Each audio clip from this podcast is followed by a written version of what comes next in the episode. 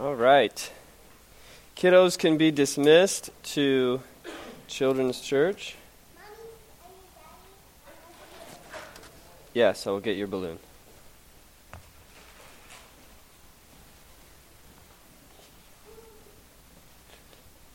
There we go. You're welcome. Thank you. Is this mic on? Can you hear me or no? No? Hold on one second.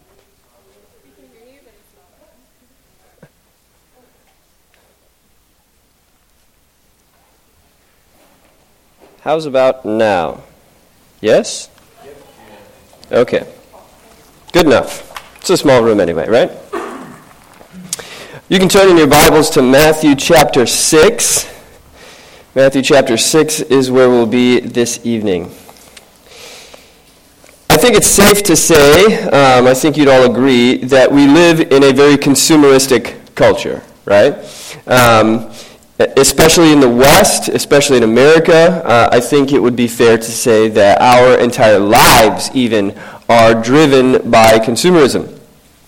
Um, as an example of this, look no further than the holiday that we will be celebrating this very month. And no, I am not talking about Thanksgiving.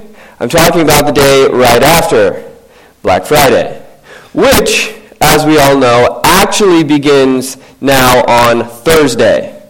So Black Friday is now sort of Black Weekend that's bled into Thanksgiving itself. So now Black Friday with the addition of Cyber Monday is a pretty good picture of consumerism in our culture. Um, that particular weekend uh, will account for 30% of all the retail sales of the entire year, just in that one weekend. And consumers on that weekend will spend about $90 billion. So, about 175 million Americans will go out to stores and spend $90 billion. An estimated 32% of those shoppers will start their shopping on Thanksgiving Day. Many of them leaving directly from the Thanksgiving table to go right to the mall. Uh, there was one survey that stated that 51% of Americans say they begin their Black Friday shopping online while sitting at the table at Thanksgiving on their smartphones. So, that, if that is true, that means approximately half of us, while we were sitting at the table on Thanksgiving Day, talking about all that we're grateful for, are on our smartphones looking up the best deals to start spending money. Uh, the average spending per consumer on Black Friday is a modest $350 uh, it would seem clear that in spite of having a holiday dedicated solely to expressing gratitude for all that we have, now half of it is being spent acquiring more. Consider a, a, few more sobering numbers. Despite making up only 3% of the global po- population of children, American children consume 40% of the world's toys. 35% of the world's toys are in my kid's room upstairs in my house. At least that's how it feels sometimes. And if you were to walk, well, I can't say walk into that room because that's not possible. Uh, you can't see the floor in there. But if you were to see that room, you would also agree that 30% of the world's toys are in that room. Um, uh, for you parents, I'm sure you can identify with this. Our children are being bred for consumerism from the moment that they start using entertainment. Um, and any parent whose ch- children watch videos on YouTube know that probably half of that time is spent watching videos of other kids opening and playing with toys. Despite having rooms filled with toys, they are watching videos that are essentially just glorified commercials where other kids or, or even adults are opening toys, showing off all the features, and playing with them. It is the dumbest, most annoying thing ever. And the parents in the room are nodding. And there are moments where I get so sick of it that I'm like, watch a real show, or I am taking that away. Um, here's some other sobering stats. Nearly 40% of food in America goes to waste. Nearly 40%. That totals about $165 billion a year. We all agree that college is expensive, especially for you college students in the room. You would agree with that. Uh, but did you know that more money is spent every year on fashion accessories, that's shoes, watches, and jewelry, than on college tuition? At about $100 billion a year. The average uh, American household has about $8,000 in consumer debt. Despite being just 12% of the global population, the United States and Western Europe account for 60% of the private consuming spending in the world. So, from the time that we're children onward, Westerners are driven to consume, consume, consume. Now, it's hard to pinpoint when exactly this began, where, it started. According to some, this began after World War II. Um, as the nation began to sort of bounce back from wartime, now to a time of prosperity, factories shifted their production from products for the military to products for private consumption. And so the economy began to boom, and the nation began to be driven by profit. And it soon changed from being a fact of life to a way of life. I'm going to put up a quote on the screen by a guy named Victor Lebow. Victor Lebow was an economist and a retail analyst in the 1940s and the 1950s.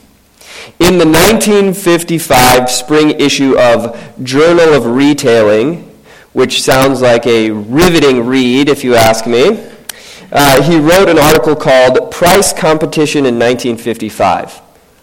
Also doesn't sound that interesting. But what he wrote in that article, I think, could be classified as, as prophetic. Prophetic, not pathetic. Let me emphasize that. Prophetic. It could have been written yesterday because of how accurate it is. So, this is what he said. He said, Our enormously productive economy demands that we make consumption our way of life, that we convert the buying and use of goods into rituals, that we seek our spiritual satisfaction, our ego satisfactions in consumption. The measure of social status, of social acceptance, of prestige is now to be found in our consumptive patterns the very meaning and significance of our lives today expressed in consumptive terms. The greater the pressures upon the individual to conform to safe and accepted social standards, the more does he tend to express his aspirations and his individuality in terms of what he wears, drives, eats, his home, his car, his pattern of food serving, his hobbies, these commodities and services must be offered to the consumer with a special urgency. We require not only forced draft consumption, but expensive consumption as well. We need things consumed, burned up, worn out, replaced, and discarded at an ever increasing pace. We need to have people eat, drink, dress, ride, live with ever more complicated and therefore constantly more expensive consumption. Wow. For something that was written in the 1950s, it sure sounds like something that could describe culture right now driven by consumption, driven by keeping up with the Joneses, to a point where he says that the buying and selling of goods become rituals. They, they become almost spiritual actions, that we seek our spiritual satisfaction. We seek our ego satisfaction in what we consume, in what we have, in what we get. And then he says that we need the things that we get to break down and go bad so that we can go and get more stuff. Ever pushing forward. I would say that Lebow paints an incredibly accurate picture of how we operate. It is an all consuming consumption. So, what does the Bible offer to us to combat that way of life? What kinds of things can a follower of Jesus do to live sacrificially for the Lord rather than living as a completely obsessed consumer? One such biblical antidote that is offered is fasting. Today, we're continuing our series on spiritual disciplines entitled The Opposite of Epic. Um, if you are new with us or have not uh, been with us during the series, I encourage you to catch up on the podcast. Uh, we've been talking about rhythms and habits for a healthy spiritual life, but not uh, in the sense of having a checklist, things that we can just check off to make sure that we're good little Christians. No, it's actually the opposite. We are not advocating spiritual disciplines in order to earn merit badges for Jesus. We're, we're simply studying these things in order to display ways that the Bible tells us we can fill our lives with a constant, consistent pursuit of the presence of God for the sake of the presence of God. Thus far in the series, uh, we've covered three spiritual disciplines uh, prayer, Bible study, and accountability. With each of those disciplines, I've offered a specific challenge, those being kneeling prayer thrice daily, uh, scripture before phone, and a weekly conversation about your heart and your habits with an accountability partner. Again, if you have missed those, please go back and listen uh, because I don't want anyone t- to walk away from today with the idea that these things are magic bullets or spiritual life hacks or the secret to becoming a better you. That would be epic. And we are looking for the opposite. So today we're going to talk about perhaps the most neglected spiritual discipline of all, which is the discipline of fasting. Um, by a show of hands, how many people in the last five years have heard at least one or more than one sermon on fasting? All right, cool. A couple of you. Uh, for anyone that goes to this church consistently, I will admit, and you probably know, this is the first sermon that I have preached on fasting. Probably because this is probably the most neglected spiritual discipline in my own life. This is one uh, that I'm preaching a message that I need just as badly as anyone else. So here's where, we'll, where we will be going uh, this evening. We're going to look at some of the things that the Bible teaches us about fasting. We're going to look at why it's important uh, and what it means for us, and then we're going to finish by talking about how we can actually carry it out. And my hope is that the Spirit will use the Word to lead us to a life that, contrary to Victor Lebow's description, is not characterized by consumption. Sound good? So, uh, let's turn in our Bibles to Matthew chapter 6. We'll be looking at verses 16 through 18. Jesus speaking says, And when you fast, do not look gloomy like the hypocrites, for they disfigure their faces, that their fasting may be seen by others. Truly I say to you that they have received their reward. But when you fast, anoint your head and wash your face, that your fasting may not be seen by others, but by your Father who is in secret. And your Father who sees in secret will reward you. So, our passage from today comes from the most famous sermon in all of history, the Sermon on the Mount. Jesus, in this passage, is addressing a multitude of people, and the crowd includes members of all levels of society and all levels of religious hierarchy. And so, in this sermon, Jesus addresses nearly every spiritual area, every major spiritual area that would have been important to his audience.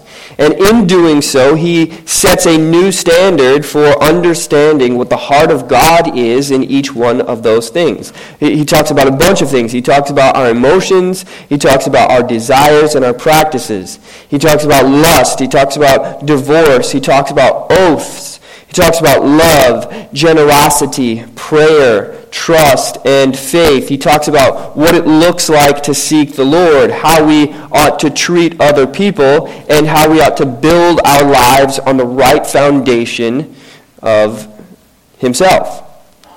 And so it's in the midst of this sermon that we find these three verses on the topic of fasting.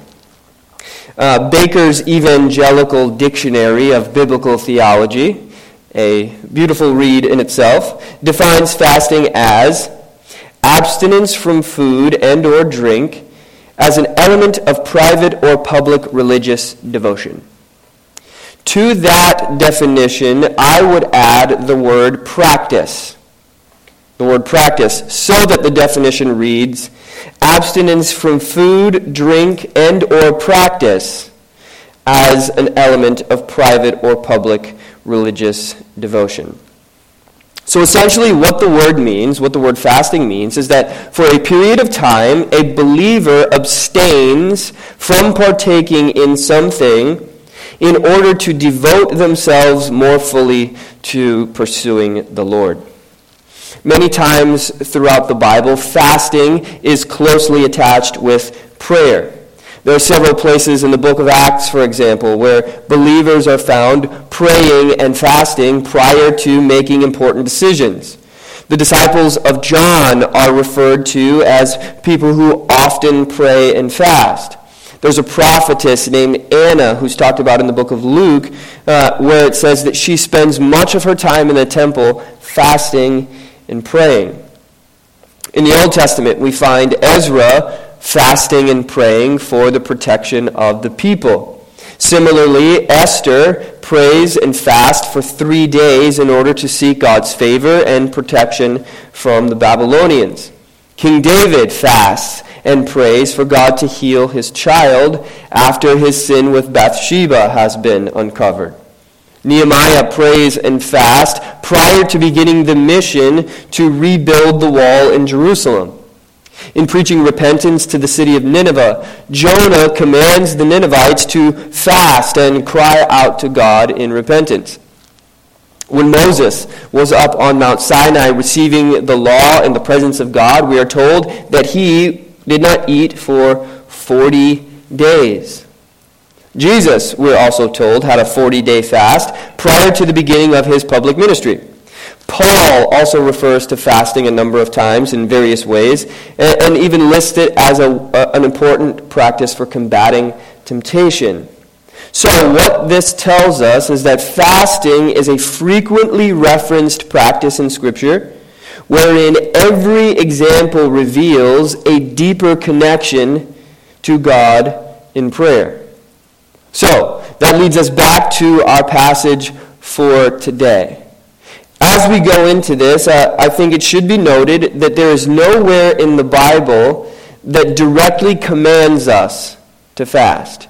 There's nowhere in Scripture that straight up says, Thou shalt fast, in so many words. But that doesn't mean, by any means, that it's something we should neglect. And I am the first to admit that it is something I have greatly neglected. Notice how verse 16 begins by saying, And when you fast.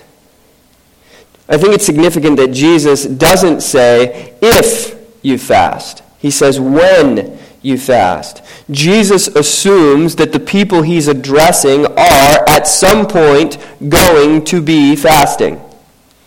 The ancients did not neglect this discipline the same way that we do. And so, here at the, the very beginning, I, I, want us to come to a place where we view fasting not as a commandment, but as a wise practice that is assumed in the Bible we ought to implement. So, let's begin to break this down. If you're taking notes, here is point number one Fasting is a practice that combats consumerism in our hearts. Fasting is a practice that combats consumerism in our hearts. In two separate places in Paul's letters, Paul uses a description of worldly people that essentially boils down to consumerism. You don't have to turn there, but the first example is in 1 Corinthians chapter 6 verses 12 through 13. And in that passage he says this, "All things are lawful for me, but not all are helpful. All things are lawful for me, but I will not be dominated by anything. Food is meant for the stomach, and the stomach for food. And God will destroy both one and the other. The body is not meant for sexual immorality, but for the Lord, and the Lord for the body. So, what Paul is doing here is Paul is quoting some of the cultural phrases that the Corinthians use. Cultural phrases that we have are things like YOLO or follow your heart. In Corinth, they had all things are lawful for me, and food is meant for the stomach, and the stomach for food. These were things that they would repeat as, as cultural mantras. And the meaning of that phrase essentially was if you have any kind of desire, you should fulfill it. If you are hungry for something, then fill your stomach. You ought to have it. Sort of sounds like something we would say in America, right? Don't let anyone tell you what you can or can't have, or what you should or shouldn't be. You can be whatever you want. Don't let anyone stop you from getting whatever you want. Whatever you are hungry for, it's what you were made for. But Paul opposes that by saying, no, actually, the body was not made to just consume whatever you're hungry for. He says the body was made to serve the Lord. The Lord is the one that is meant to fulfill every desire that we have. So we're not just created to, to fill our hunger with whatever we're hungry for. We're created to fill our hunger with our Creator. Later in uh, Philippians chapter 3, verses 18 through 20, Paul uses the same sort of stomach analogy with an urge to remember our true purpose. He says this, um, verses uh, 18 through 20 of chapter 3 For many of whom I have often told you, and now tell you even with tears, walk as enemies of the cross of Christ. Their end is destruction, their God is their stomach they glory in their shame, with minds set on earthly things. But our citizenship is in heaven, and from it we await a Savior, the Lord Jesus Christ, who will transform our lowly body to be like his glorious body, by the power that enables him even to subject all things to himself. So there again we find the same analogy. Their God is their stomach or their belly. Whatever my body tells me it wants, I'm going to give it to my body. That is servitude. That is slavery. People will tell you that freedom means living however you want to live, doing whatever you want to do, getting whatever you want to get. But that's not freedom. That is actually bondage. That is being a slave to your desires. Whatever your stomach tells you that you're hungry for, you better run and get it, or you will not be happy. So it's no surprise that the people in this world who are the most free are still the most dissatisfied people on earth. This is why rich, successful people who every day eat at the buffet table of whatever worldly desires there, there are still are killing themselves at an alarmingly high rate. It's because the things that their stomach told them they needed in order to be happy never actually made them happy. And now they have it all and realize that they have nothing. And that leaves them without hope. See, the thing is, the stomach is never satisfied.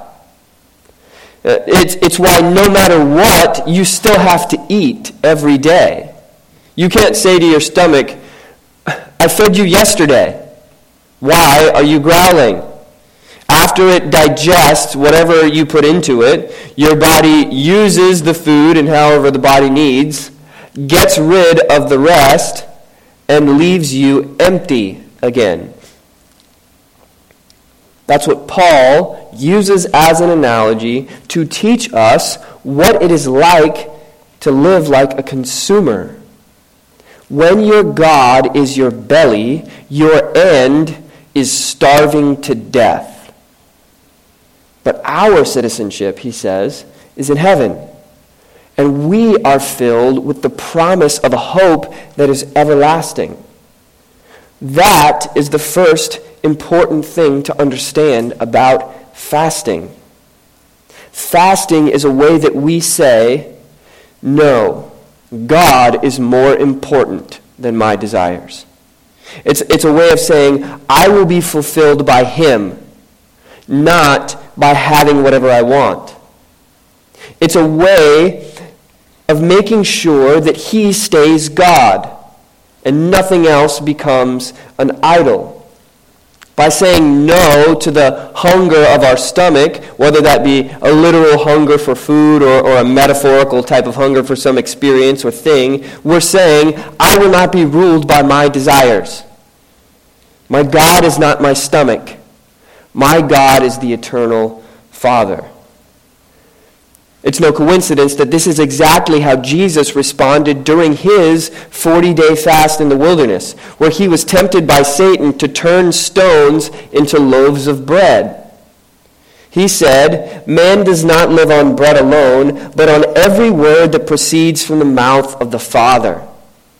Jesus was not saying something silly like, reading the Bible is going to make sure my physical hunger is filled. That, that's not what he means. It's not as if you go without food and you read the Bible and then your stomach doesn't growl anymore. That's not at all what he's saying. What he's saying is that there is something more important, more eternal than a physical hunger, and that is closeness with the Father. There's something I want us to notice about this passage in Matthew chapter 6. When we look at this passage about fasting in verses 16 through 18, notice what comes immediately after those verses. Immediately after, Jesus talks about laying up treasures in heaven. This is not an accident. This is on purpose. It's not like in this sermon, Jesus is just randomly throwing out snippets of wisdom like buckshot. It's not as if he's standing up and saying, hmm, uh, let me tell you about oaths. Oh, and also, let's talk about lying. Oh, uh, fasting, let's get there. No, Jesus is systematically working his way through truth, with each section building upon the previous section. So, right after he talks about fasting, Jesus then immediately tells people do not lay up treasure for yourself on earth where moth and rust destroy, where thieves break in and steal, but lay up for yourselves treasure in heaven. Jesus is telling us, do not be ruled by your stomach. He is telling us, do not be consumers. Victor Lebow very accurately tells us that we often speak our, seek our spiritual satisfaction, our ego satisfaction in what we have, in what we get, in what we consume. That our social standing is determined by our level of consumption. But what happens when we do that? What happens is the envelope is always getting pushed. The, the finish line always keeps moving. This becomes a never ending arms race. Let's say you make a million dollars. Have you arrived? No. Because then you have to keep up with a different set of Joneses who makes $10 million. Once you reach that level, that's never enough. Now you have to keep up with the Joneses who make a billion. And then you have to have bigger houses and more cars and more mistresses. And the finish line always keeps moving. You never arrive. You just keep running on the hamster wheel without ever getting anywhere. Consume, consume, consume. And as the title of a popular James Bond movie says, the world is not enough. There's not enough in the world to fill the hunger. It's in the face of that that Jesus tells us there's something we can do to actually get off the hamster wheel to lay up treasure in heaven where moths or rust will never destroy it. And that is to abstain. Periodically, we fast in order to keep the main thing the main thing. It's, it's a way of checking our hearts. It's a way of getting off the hamster wheel, aligning our hearts with the one who can actually satisfy us for all of eternity. Speaking of eternity, that brings us to our second point. Point number two fasting is abstention that focuses us on eternity. Going back to the passage here, Jesus provides us a very important contrast that speaks to where our heart is focused. The contrast he presents is earthly, earthly reward versus heavenly reward. Look at verse 16. He says, When you fast, do not look gloomy like the hypocrites, for they disfigure their faces that their fasting may be seen by others. Truly I say to you, they have received their reward. They've received their reward. They're, they're fasting for the sake of things like the approval of others. Uh, or they're hoping to win blessings from God for this life. And so when he brings up the right focus of fasting in verse 17, he says, The Father will reward you in secret. And then again, immediately he begins talking about treasure in heaven. Verse 17 When you fast, anoint your head and wash your face, that your fasting may not be seen by others, but by your Father who is in secret. And your Father who sees in secret will reward you. Now, there's a, a little bit of a misconception here about fasting, and that is that if you are fasting, nobody else can know, or your fasting won't work. It's like, you better not let the secret out, because if you let the secret out, then it's pointless. That's not what's meant by this. Jesus is contrasting those who are trying to be seen by others to win their approval and those who are simply seeking God's face. And so he says that the reward that we will receive is the Father, and that we will lay up treasure in heaven. The point is, fasting is a way for us not only to combat consumerism, but also to focus on eternity. As Christians, we know that this is not our home. We're not home yet. We have an eternity that is in store for us, an eternity that awaits us. That means that whatever years that we have on earth, 75 or 80 if we're lucky, that is the smallest blip on the radar of timelessness. Um, a guy named David Mathis puts it like this He says, We fast in this life because we believe in the life to come. We don't have to get it all here and now because we have a promise that we will have it all in the coming age. We fast from what we can see and taste because we've tasted and seen the goodness of the invisible and infinite God, and we're desperately hungry for more of Him. So we fast in this life because we believe in the life that is to come, and that there we will have it all. Um, raise your hand. This is a kind of a silly example, but raise your hand if you have a bucket list. If you have a list of things, whether written down or in your mind, of stuff you want to do before you die. Okay, most of us do. I do as well. Um, a bucket list, again, is a list of things that we hope to accomplish or hope to do before we kick the bucket. Um, and I'm not saying there's anything wrong with a bucket list. A bucket list can be a fun way to set goals, it can be a fun way to plan enjoyable things. But there can be a subtle misconception that can sort of sneak into the mindset that underlies uh, making a bucket list. And that is if I don't do this before I die, I'll be missing out. I'll be missing out on this experience. I'll, I'll have missed this if I die and don't do it. But here's the truth for us as believers in Jesus we don't ever have to worry about missing out on anything in this world. We don't. Because Scripture tells us when it's describing heaven that our eternity spent in heaven will actually be an eternity that is spent here in a newly created earth. When we read about heaven, we read that God is going to completely restore and renew all of creation, the original creation of Genesis. Plus, he will add more to it. Revelation describes the holy city of Jerusalem, the new heaven, coming down to earth where God will make his dwelling with man. And then the description of the new city with its gates and men coming in and out from the kingdoms of earth.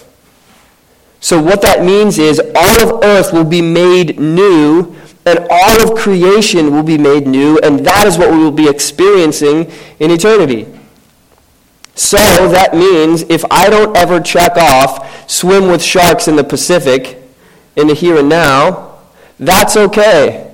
Because in eternity, I can experience that imperfection and not get an arm bitten off. I'd say that's better. Traveling is fun, and I love to do it. But anything that I don't get to here while I'm alive right now still awaits me in eternity. The, the point of this is not to say erase your bucket list. Again, a, a bucket list can be a fun way to enjoy life. The point is to teach our souls an important truth about fasting and that is the truth that fasting is a way that we put our trust in the Lord, that by giving up something right now, I'm not missing out on anything.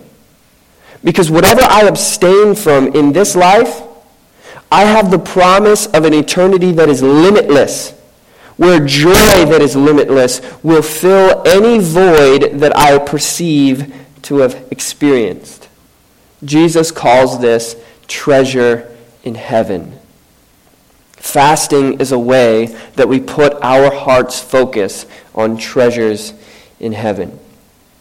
Point number three. Point number three fasting is not just abstaining from something, it's about replacing something with more of the Lord. It's not just about abstaining, it's about replacing. Abstain from a thing to replace with more of the Lord. It's evident when we read this passage in Matthew that fasting is not simply about abstention. Fasting is about seeking the Father in heaven. Look at verse 18. You're fasting that it might not be seen by others, but by your Father who is in secret. You are seeking the Father who is in secret. Or look at verse 24. After he's talked about treasures on earth versus treasure in heaven, in verse 24 he says, No one can serve two masters, for he either will hate the one and love the other, or he will be devoted to the one and despise the other. You cannot serve God and money. So he says, pick a master and then seek that master. So fasting is not about just abstaining from something.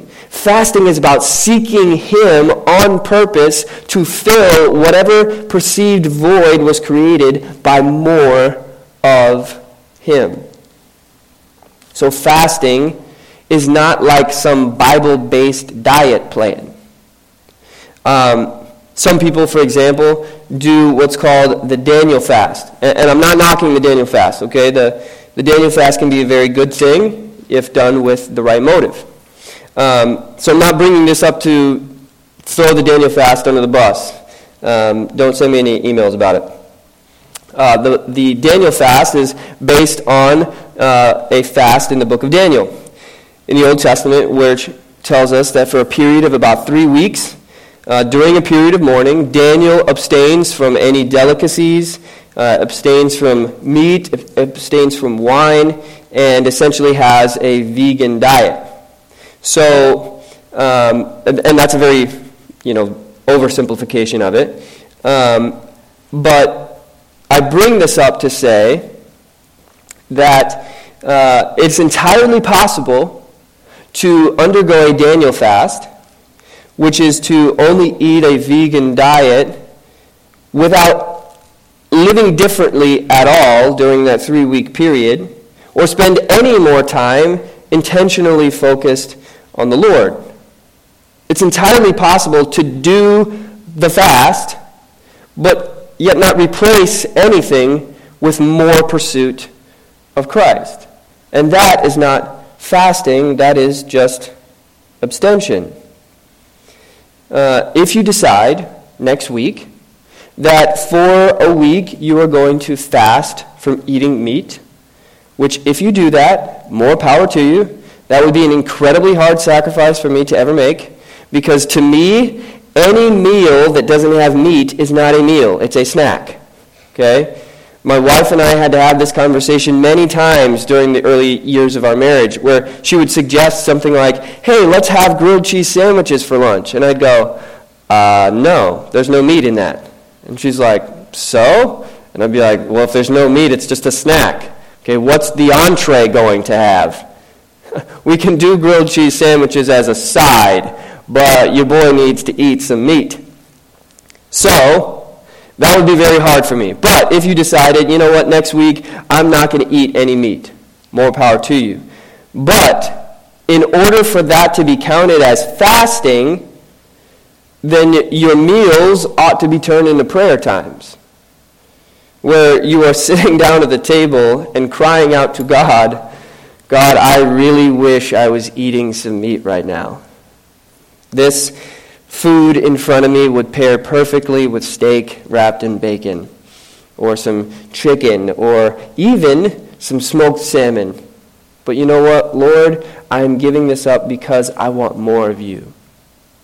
Or, or maybe your meal times, being communal with your family, can be a, a meatless meal where your family discusses what you're looking forward to about heaven, what you're looking forward to about an eternity where you have it all or, or where you can talk about what Christ has sacrificed on our behalf that's so much greater than this meat that we're sacrificing, or how God fulfills the desires of our hearts more than any, any physical thing ever could. The point of it is that fasting is always characterized by creating a void and then filling that void with the pursuit of God. Point number four. Fasting is not a way to impress God, to earn favor, or add a special power boost to your prayer. Uh, nowhere in Scripture are we promised that by fasting we will automatically get what we want. In fact, one of the examples that we saw early on is the example of King David in 2 Samuel fasting and praying that his child would be healed. This, of course, was the child who was the product of the adulterous affair that he had with Bathsheba. What we find is, is that the opposite of what he prayed actually happened. The child died. So, it's not a guarantee that when we fast, it's going to work. That is the wrong attitude. Fasting is not a cheat code that you enter to get a special power. If you remember earlier on in our series, we talked about the mindset of doing these spiritual things so that they might work. And then experiencing some setback and going, oh my gosh, I did XYZ and it didn't work.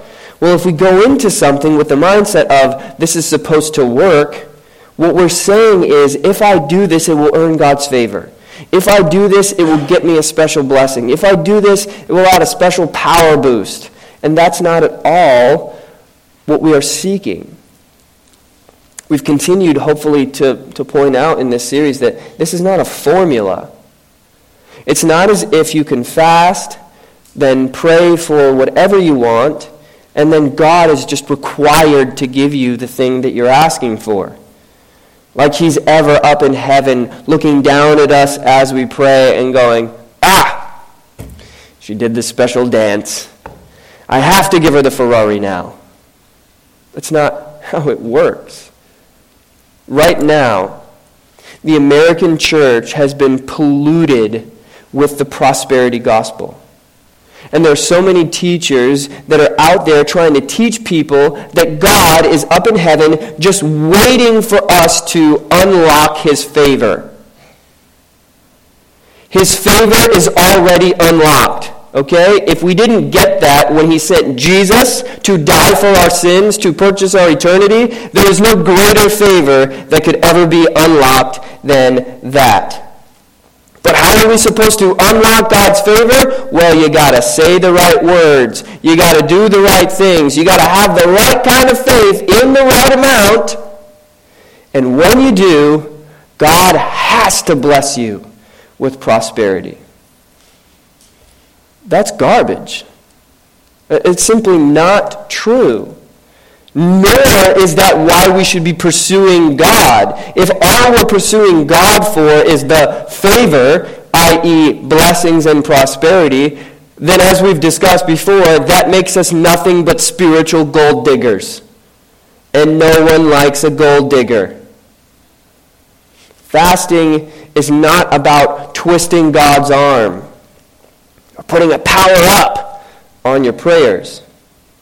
It is about making a sacrifice in order to draw as closely as possible to the Lord. It is about saying to the Lord, You are more important to me than anything else.